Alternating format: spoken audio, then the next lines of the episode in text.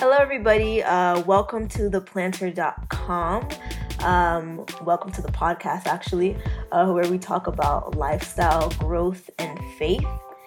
And today I'm really happy because we're going to be talking talking about a topic which is pretty controversial, especially in the church and just in life in general. Um, we're going to be talking actually about overcoming depression. I'm really excited to introduce to you a very, very close friend of mine by the name of Shokwe Ogundipe. Hi, hi everyone. I'm Shokwe. That's my friend. That's my friend. So we're gonna just talk about this topic, which um I don't know. A lot of people really don't talk about it too much or don't know how to deal with it, and I feel like the church doesn't know how to deal with it. So basically, I just wanted you to come on and basically just describe who you are and how your journey has been and how you got to where you are now. Because for me, I know her as a very strong prayer warrior and somebody who is really deep rooted in Christ. So, and she went through a couple of things back in her day. So, would love for her to share her story with all of you. So, we can get right into it. So, basically, for those who don't know you, uh, tell us about yourself and who you are. Okay. Um, well, first, thank you so much for having a prayer warrior and stuff. You know, you always need encouragement in your spiritual walk. Um, and for those who don't know me, I am 21 years old. Um, I am aspiring fashion CEO, and um, based on the you know the topic of this talk, as you well know, um, I overcame depression. Um, I would say that the main chunk of it occurred during my high school years. Um, through uh, the summer of my freshman year, going into sophomore year, all the way into the summer right before um, senior year of high school. So, roughly two and a half, three years was probably the most intense um, time in my life where I battled depression. And um, it's definitely an ongoing battle, something that I have to remember to keep in check constantly. Not constantly, as in every day, not anymore at least. Um, it's just something that I definitely have to keep track of and be attentive towards. Um, and I just thank God for being able to uh, turn to Him and, and make it through that time. Awesome. Thank you for shedding some light into that. So, if you don't mind explaining to us, like, what exactly was your experience dealing with it? Like, what what did you go through in those two to three years? Um, well, for me now in um in hindsight, I can definitely say that it definitely started to to uh, develop my my kind of depressive state in middle school when um, I was very very anti me. I guess you could say I didn't like um, where I was from. I didn't like. I, for those who don't know, I'm Nigerian.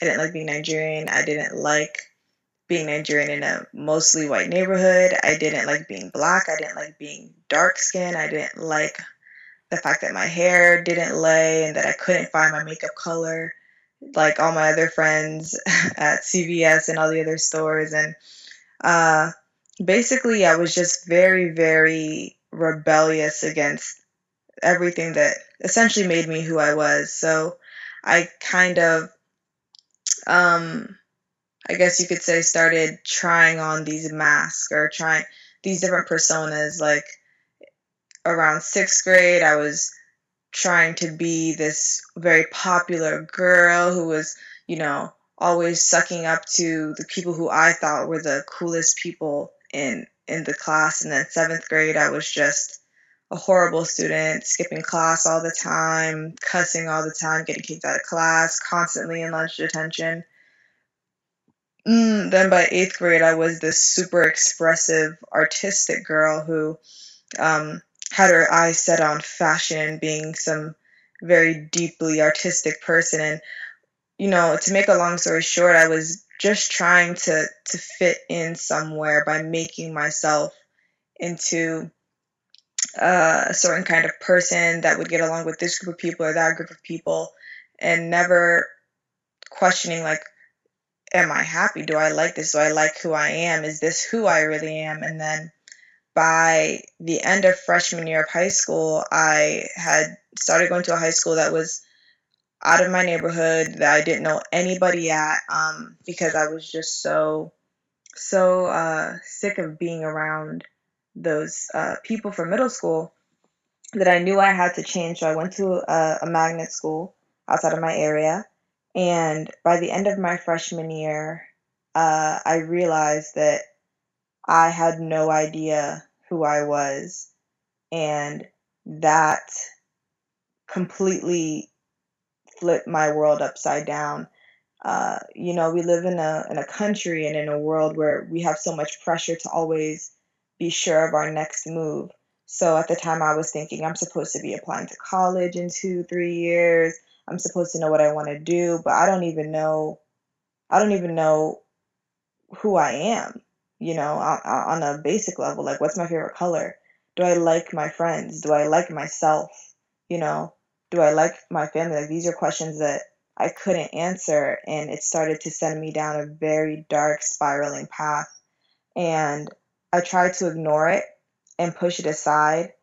And um, I just, it started to feel like someone else was living my life. Like I'd be, I would be walking through the halls and I felt like I was having an outer body experience. Like I wasn't even present in my everyday life. And um, then that's when the self deprecating and destructive thoughts came in of, well, you're not worth getting to know you know you you are nobody that's why you don't know who you are because you're nothing and um because you don't deserve to be anything you never will be anything thoughts like that began and that's really when the depression started to set in very heavily and i started to n- identify myself as nothing as this person who is worthless. Like because I could not find out who I was, I decided to label myself as nothing. So that's kind of in a nutshell where it all where it all began and where the, the foundation of it started to to fester. That's deep. that's especially the labeling yourself as nothing. I think I for sure I I think I met you maybe at the end of that stage for you, or maybe mm-hmm. I don't even know, girl. but funny enough, I don't know. I didn't even notice. Yeah, that's um one of the the um the downfalls and I guess you could say uh, talents in a very dark way that you learn. I think a lot of times when you are depressed is because it came from not knowing myself and trying to be someone who I wasn't, um, it was very easy for me to to put on a facade and an air that I am okay, that I'm this outgoing, bubbly girl, that you know I'm okay. Like you, you, you get used to putting on this mask of what other people expect of you and what you wish that you were, and you keep that that inner um, that inner just self hate, that inner darkness at bay as much as you can. I remember um, a typical day in my life, um, junior, no, so, yeah, junior and sophomore year, you could say is let's say the bus came around 5:45 in the morning, so I would usually get up, cry in the shower because the water would be wiping away my tears. So when I got out, um, my dad, who drove me to the bus stop, wouldn't be able to tell that I was crying in the morning. And because it was still dark outside, it was still pitch black because it was so early in the morning. Once I got on the bus, I would sit at the very back in the last seat and I'd wait to make sure everyone else was like asleep or had their headphones in or distracted. And I would just sit and I would just cry and cry and cry. And then when we got close to school, I would start putting my makeup on. So by the time the sun came up and that we were all at school and ready to go, I was I had my full face on, I had my mask on, and I could play the role that I needed to play of the the nonchalant, bubbly high school girl for the remainder of the school hours until I got home later that day. So, yeah. And I wonder, did anybody ask you at any point, like, Shakba, what's going on with you? Did anybody, friends, anybody, anybody notice? um, at the beginning, no, no one asked because I could handle it so well, but towards the end, like I would say the beginning of junior year, I started to get very scared um, because, you know, it was time to take the SATs and time to go to college, and, and people were, you know, their first two, three years of high school, people really, I guess, like find out who they are and they grow up a lot. And I was so stunted in this in this dark place that I was so far behind my peers, and I felt it started to give me this feeling of that that was drowning in my own my own abyss of just sadness and darkness. And I was it's like I felt like I was seeing all my other friends go on in life without me. So I decided to reach out and tell um, I think I told two three people three people about it um no four. And um three people mostly just didn't under they basically said you know I don't understand like why why are you so sad? Like they didn't under they didn't get it. They just thought it was me like letting I guess letting stuff get to me oh, like it's in, in a your way. head type of thing. Hmm? Like it's in your head.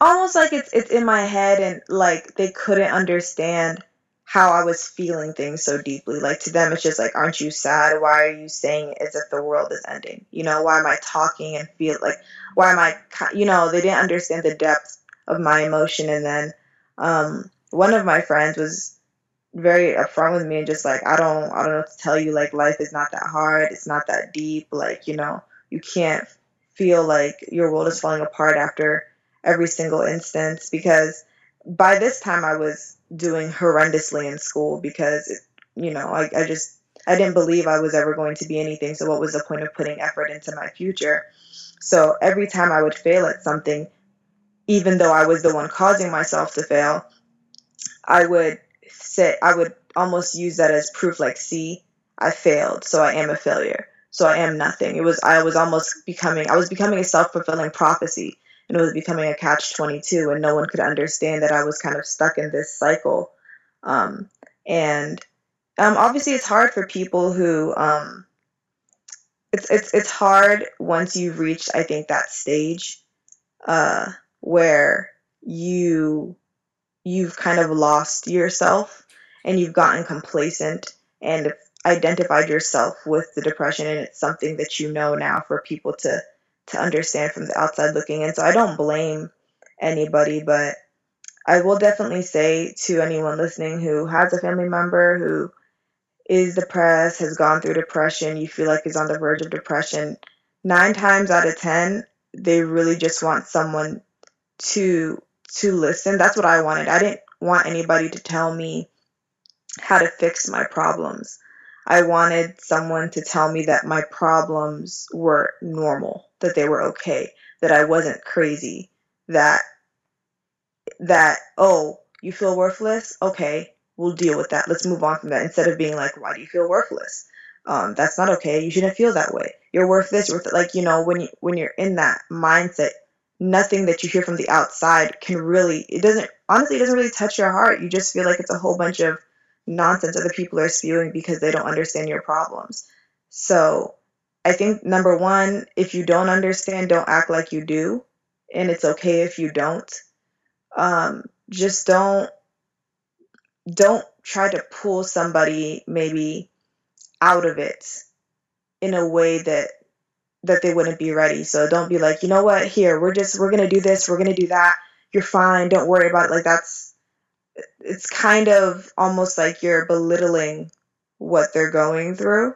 So, yeah. So basically, we just need to improve on our listening skills. Definitely, definitely. Um, I remember Um, but that's that's a it's a double it's a double um, sided sword because although I did need someone to listen to me, I also did need someone to kind of uh, kick me in the butt and and make me realize that the world doesn't revolve around me. Mm. Um, and that came later. That came towards the end. That realization. So um, don't try to rush that. That's kind of something that person has to know. Good point for themselves. Good point, right there. Yeah. Mm-hmm. Um, because I remember one time when I started to get to the point where I was having a lot of panic attacks. I couldn't go through one period of class without having to like leave the room to get fresh air. I was just constantly in a state of always about to break down. Um, like it was, it was more like I was breathing in between the crying as opposed to crying in between the breathing. Mm. Um, and uh, my friend was just like, I remember distinctly we were in biology class and she said, if you're just going to keep complaining, I don't want to hear about this anymore.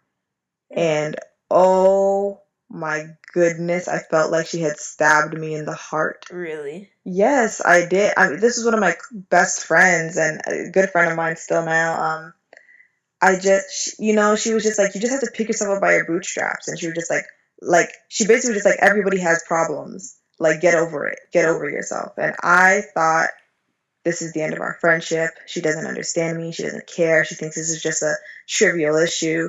Like, you know, this is this is how I feel. Like my feelings aren't aren't something that I can control, nor are they something that, you know, I want. You know, it was just you know, I I um it, really it really, really was hurtful at the time, but I remember after the day she said that, I couldn't stop hearing that sentence in my head every single day. And even sometimes now, five, four or five years later, I hear that in my head. I hear that voice. I'm in that room again, hearing her say, if you're not if you if you're just gonna keep complaining, I don't want to hear about it. And I think what resonated with me with that was her saying, Are you fighting for yourself?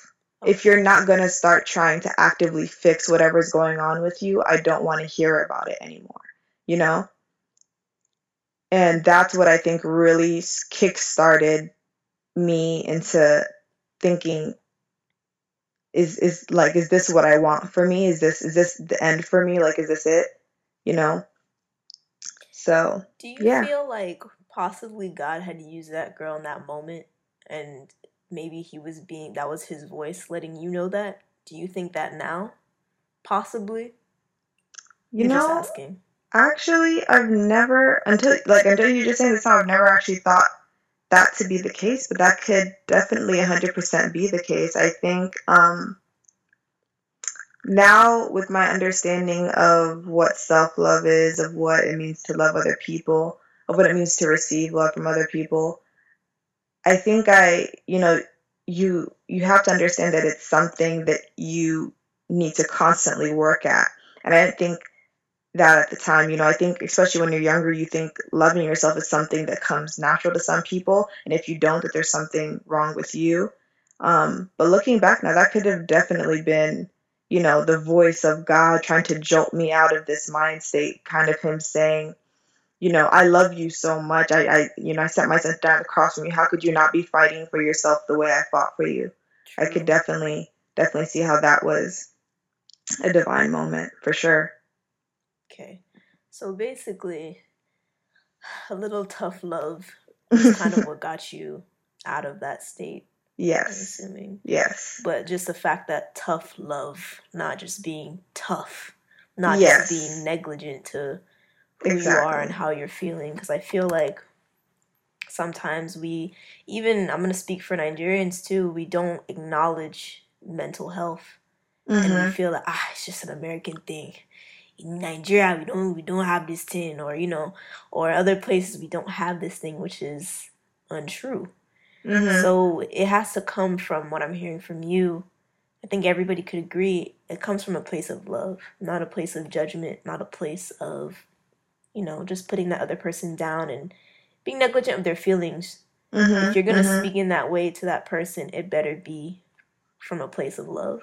Yes, definitely. And um I think that that also needs to like that's definitely something other people who maybe from the outside are looking in are seeing, you know, love is something that surpasses understanding. So if you don't understand what someone who's depressed is going through, that's okay. You don't need to understand it to love them. And I think that that's one of the most reassuring things you can say to someone is, hey, I don't know what you're going through. I've never felt this way before. Um, I, I can't pretend to tell you that I, I, I know how to help you. I know how to fix this, but even not understanding all this, I want you to know that I do love you and that I am here for you, you know, and that our the love I have for you and the relationship that we have, whatever that relationship may be, whether it be a relative or a close friend, is not going to be altered due to the fact that I don't understand this.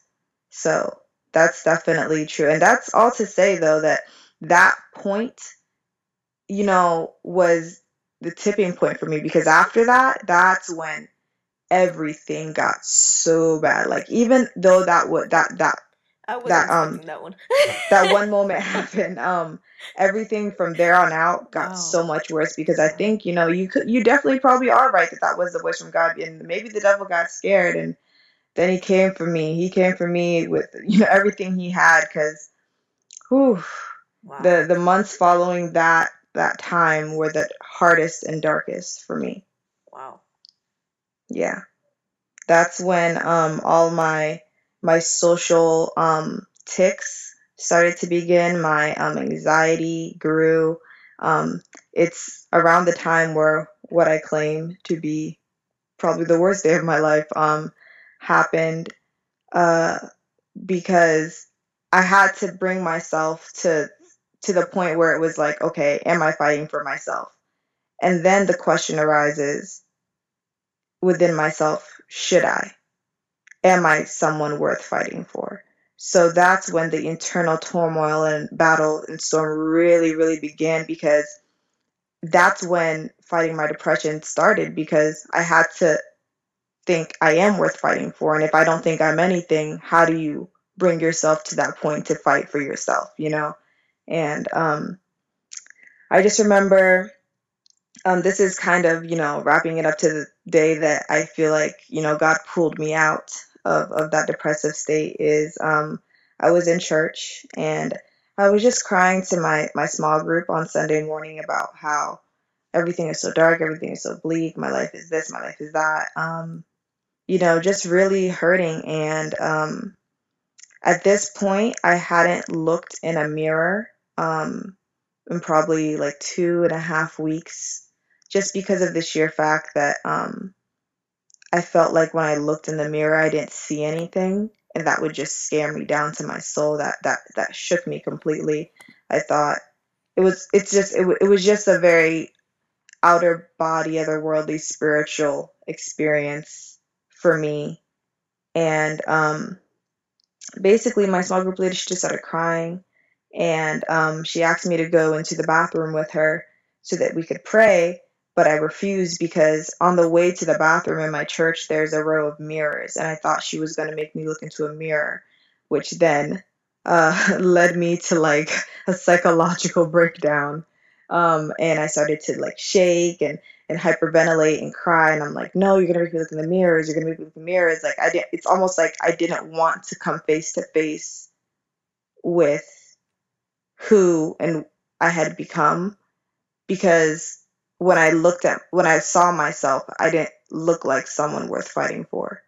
So it was it was a self it was self-defeating and it was hurtful and painful for me.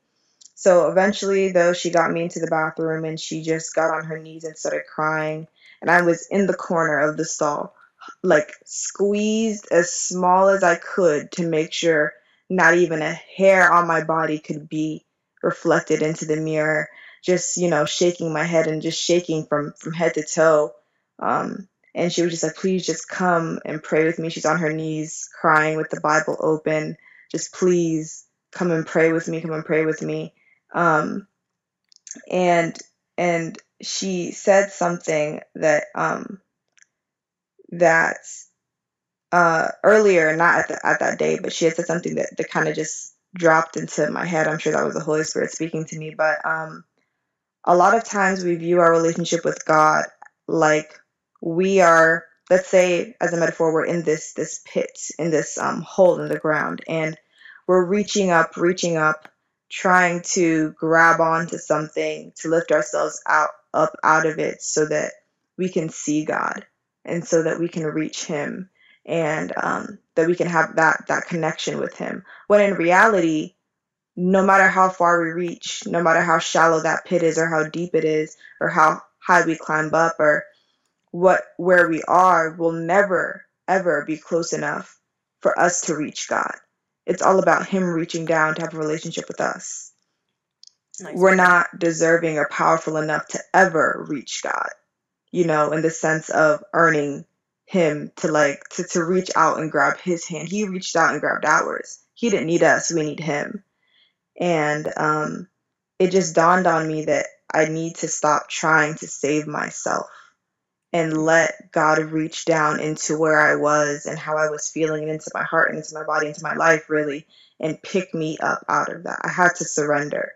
And um, in that moment, I did. Thank God, glory to be to God. And He pulled me out of that time and out of that place. And um, I've never been the same ever since. Uh, it was it was a hard day, uh, but and there a lot more happened. There's you know a lot the story's a lot more in depth than that, but in a nutshell, that's basically how my time of depression came to it, it, it's its its end in in a big way. And I'm so happy that you are not like that anymore because I know for me, for sure, and I can speak for a lot of our friends, you have been a light unto us. You have really blessed us with your words. You have a gift with words. Your comforting spirit. You're wanting to help everybody, especially in all of our emotional turmoils. You've been there. So I am so happy that you surrendered that day. Oh, and I am so you. I'm I'm so happy. And I'm just so grateful that you actually came on here to share that. This is a very bold thing to do especially who you are, mm. this is a very bold thing that you're doing. So I'm so grateful.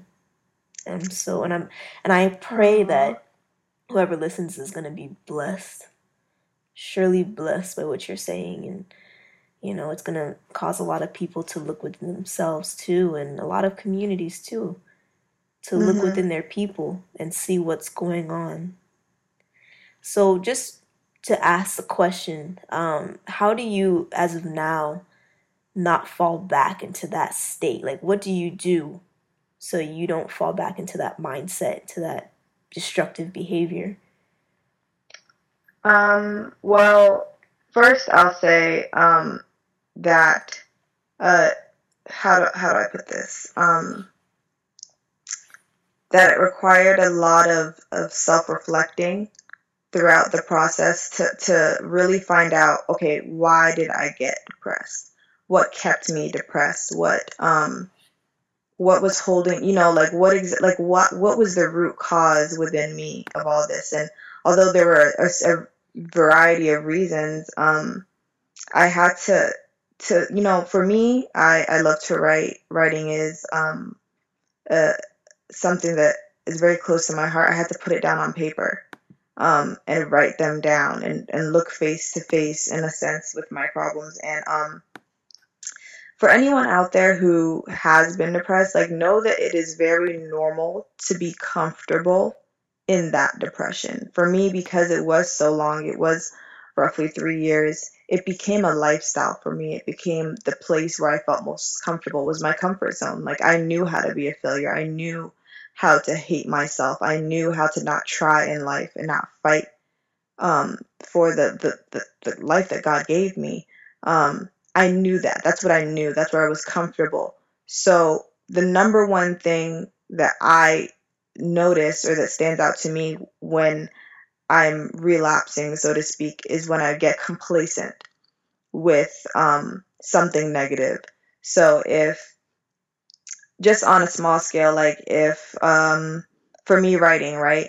If my writing isn't working out, if I haven't written a single good thing in like months, and I'm just like, okay, I'm a bad writer. Like and I just sit in that and I just and I just let that be my truth, then I realize, okay, um, then what happens to me is I start getting um, very lazy. I don't want to hang out with people anymore. I just want to be by myself. Um, you know, I, I I find it harder and harder to um, to be in social settings because everyone else around me is happy, and in a very deep and real way, I'm not. And um, when I start to to withdraw myself from you know situations uh you know we're being social or just situations where I would have to try and put effort in that's my number one. Um just being complacent. Like if I've been in my room for 3 days straight even if sometimes it happens completely on accident completely on accident. There could be something could set me off and I wouldn't know it and I just keep going about my day thinking that I'm perfectly fine, but then all of a sudden I'll see Dami and she'll be like, I haven't seen you in like a week. Where you been at? And I'm like, oh wow, like have I spoke to anyone in a week? Have I, you know, like what what what happened? What have I been doing with my life? You know, like I start to, you de- complacency is my number one um, red flag when it comes to um, the the depression and also you know just you know, the anxiety and the mannerisms, I started, I, I kind of got this, um, this hand or finger. I wouldn't say twitch, but it's just something I started doing with my hands. And sometimes when I'm really overwhelmed or emotional, it just starts to happen unconsciously. So that's when I know that it's really, really bad because, you know, it's it's the anxiety and stuff comes back. But when that stuff happens, I try to um, not keep quiet about it and catch it early. Like even Dami knows, I think it was a year ago where I had probably my biggest breakdown since the dep- you know uh, depression was over, so to speak. Um, and I remember it was really scary, not just for me, but for a lot of people um, towards the end of that semester because I wasn't doing so well in school, and I felt like, oh my gosh, I was right so many years ago when I was depressed. I was right. I am a failure. I am nothing. Like those those those thoughts and those voices came back um, to me. So it's just it's something that you definitely have to continue fighting. It's it's an ongoing battle that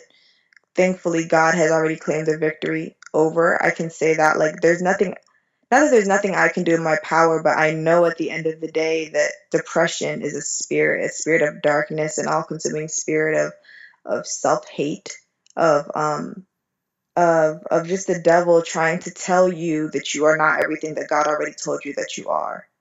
So when those times come, I try to get around my my, my God friends. You know what I mean? Not my good friends, my God friends. Mm-hmm. you heard that everybody God friends. Mm-hmm. You need you need need need your community to to pray for you when you're not willing to pray for yourself. And you know, I know Dami, like I'm telling you, this this this girl has been so much to me and more. I know she prays for me. I know she has a heart for me. I know that um, if I ever came to her with any problems, that her first thing to do would be to to to help to do whatever she could in her power to help me. So you have to get around your God friends in that moment because it's it is a spirit. Like let let, let that be understood right now that we are spiritual beings. We exist on a spiritual level, not just on a physical level. So, what happens in the spirit can manifest in the physical. Just like in the Bible, everything that's done on earth is loosed in heaven.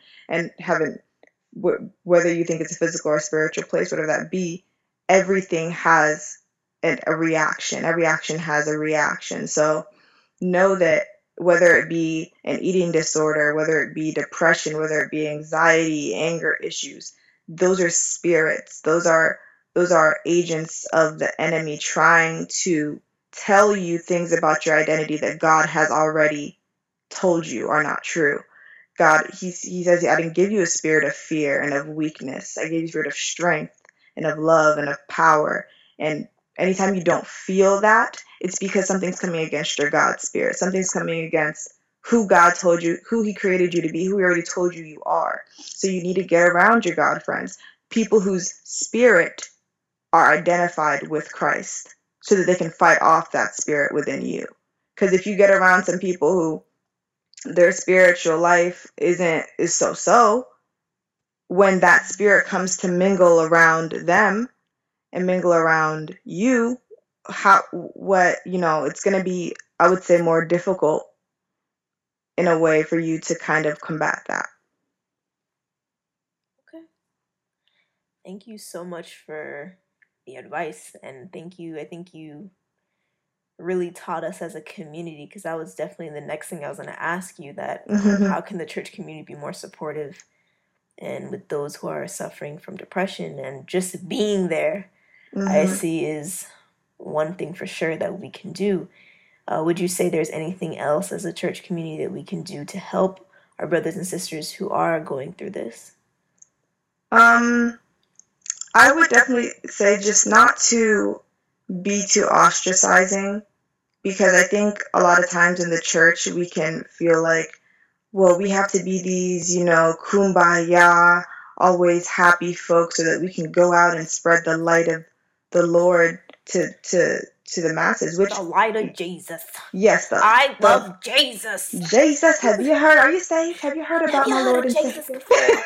I love but Jesus. um, the the fact of the matter is that um we weren't that light until God came and placed His Spirit within us. True. So that light is not something inherent True. to us as a people. So do not ostracize. Like I think a lot of times in the church, the person is who is depressed can be looked at like, why are they depressed? How? They're in church. They know how much God loves them. How? Right. But right. you don't understand the real world still exists. You know, like somebody could be going through things at home, could be going through things with their body, with their with um their, their friendship group outside of church. You know, life doesn't just happen in church, nor should it. So don't be too ostracizing of people because there are a plethora of reasons, um, present, past, um, the fear of the future that could cause somebody to feel that way. And just because they feel that way and are in the darkness does not mean that you that they can't be a light because we were all in darkness at some point. So we for you know for all we have all sinned and fallen short of the glory of God. That's what the Bible says. No one among us is is inherently pure and light. We are born sinners, and it was God who placed His love in us, and that love is what brought the light into our lives and into our spirit. So I would just say one to be a listening ear, two to not ostracize, um, three to simply be with that person. Like if don't don't force yourself in the sense of like hey let's go to disney world and try to be happy. Like if that person wants to just sit and not talk sit and not talk. God will do the work on their hearts on the inside you know? Um just genuinely showing them a pure and simple sense of love and of caring um and understanding that you may not understand and understanding if you do understand um what they're going through can be all all somebody needs to bring them out out of that dark time Wow. That's awesome advice that I for sure haven't heard anywhere else. So thank you so much for giving us that. And I no like to just do, yes, thank you so much. I appreciate it. Um, there's one thing that I like to do, or I'm going to ask every guest that comes on this podcast. Um, basically, you've given us a lot of advice as a community, um, even individually as people. You've went across the board for sure. But I want to ask um, you, for those who are struggling in their walk, uh, what advice could you give that person? What advice could you give somebody who is just, they're like, I'm just trying to survive this thing. Like, I don't know, you know, I'm struggling with knowing Christ. I'm struggling even trying to be in the church. I'm struggling. What could you give them as some encouragement? hmm um as a word of encouragement i would say uh that huh i'm trying and, and I know it's cliche for people to say not to give up, but I would say not to give up because just like with an earthly relationship, it takes you longer to grow close to certain people than to other people, right? So maybe there's a girl, a boy, or a parent, an aunt, uncle, whoever it may be, right? That for the most part you're okay with, you're fine with them. You don't feel any close connection to them. You know, you wouldn't reach out to them just the way you feel with God right now. Like, you know, I know He's there. I know I should have a close relationship with Him, but I just don't feel that pull, that fire to to to know Him. Um, but then one day at let's say a birthday party, a little cousin's birthday party, something funny happens and both of you laugh. And there and then you find that you guys have the same sense of humor, right? So it took you time to get to know that person until you found something that really helped you identify with that individual, right? And just as that is true with people, that's true with God as well. You have to continue to stay persistent to get to know Him so that you can find that God, you know, that God connection that, that, that lights you on fire. Like maybe it's not until you get to the Gospels of um, Matthew, Mark, Luke, and John, and you, you see the story of how you know, God was crucified and everything, maybe that's when you'll fall in love with him. Or maybe it's beforehand when you hear all the stories about him and to you that makes him feel like this kind of hero, this legend that you're waiting on coming. There's so many aspects to God, just like there's so many aspects to an individual. So I would say to stay persistent, to find those those those key things about God that really you identify with, those lessons that you feel like you identify with, those stories about him that you feel like you identify with because God isn't someone that you just figure out in one book of the Bible, you know, um, and nor is someone just like you can't figure someone out after one meeting with them. So um, I would just say to stay persistent because, you know, it's a relationship you're building. So, yeah. Thank you. Very, very much. Funny enough, uh, Jumi had actually said something similar to that on the mm. last podcast. So that seems to be something and that everybody wants everybody else to know. And yeah. I agree with that literally 100%. It does take time. So mm-hmm. thank you for that. And thank you so much for coming on this podcast. I've uh, been trying to get you here for a minute. have a lot of technical difficulties, but we figured it out. So yes. I appreciate you so much. No and problem. Thank you. Thank you for starting this because, you know, the the world needs to hear these things and thank you for asking the hard questions and just trying to bring more of God's word to the world. Right, the real mm-hmm. will the real mm-hmm. God stand up? Please. the real Jesus stand up. please stand up. please, please.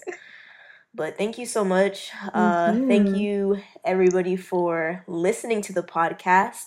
Uh, you can follow the Plannter on at the Plannter at Instagram or on Instagram and also on Twitter too.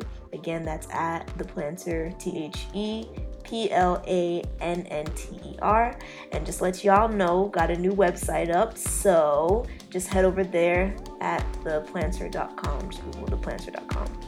So, thank you again, and I hope that you guys listen to the next podcast, which I'm sure will be so interesting. I can't wait to invite the next guest on.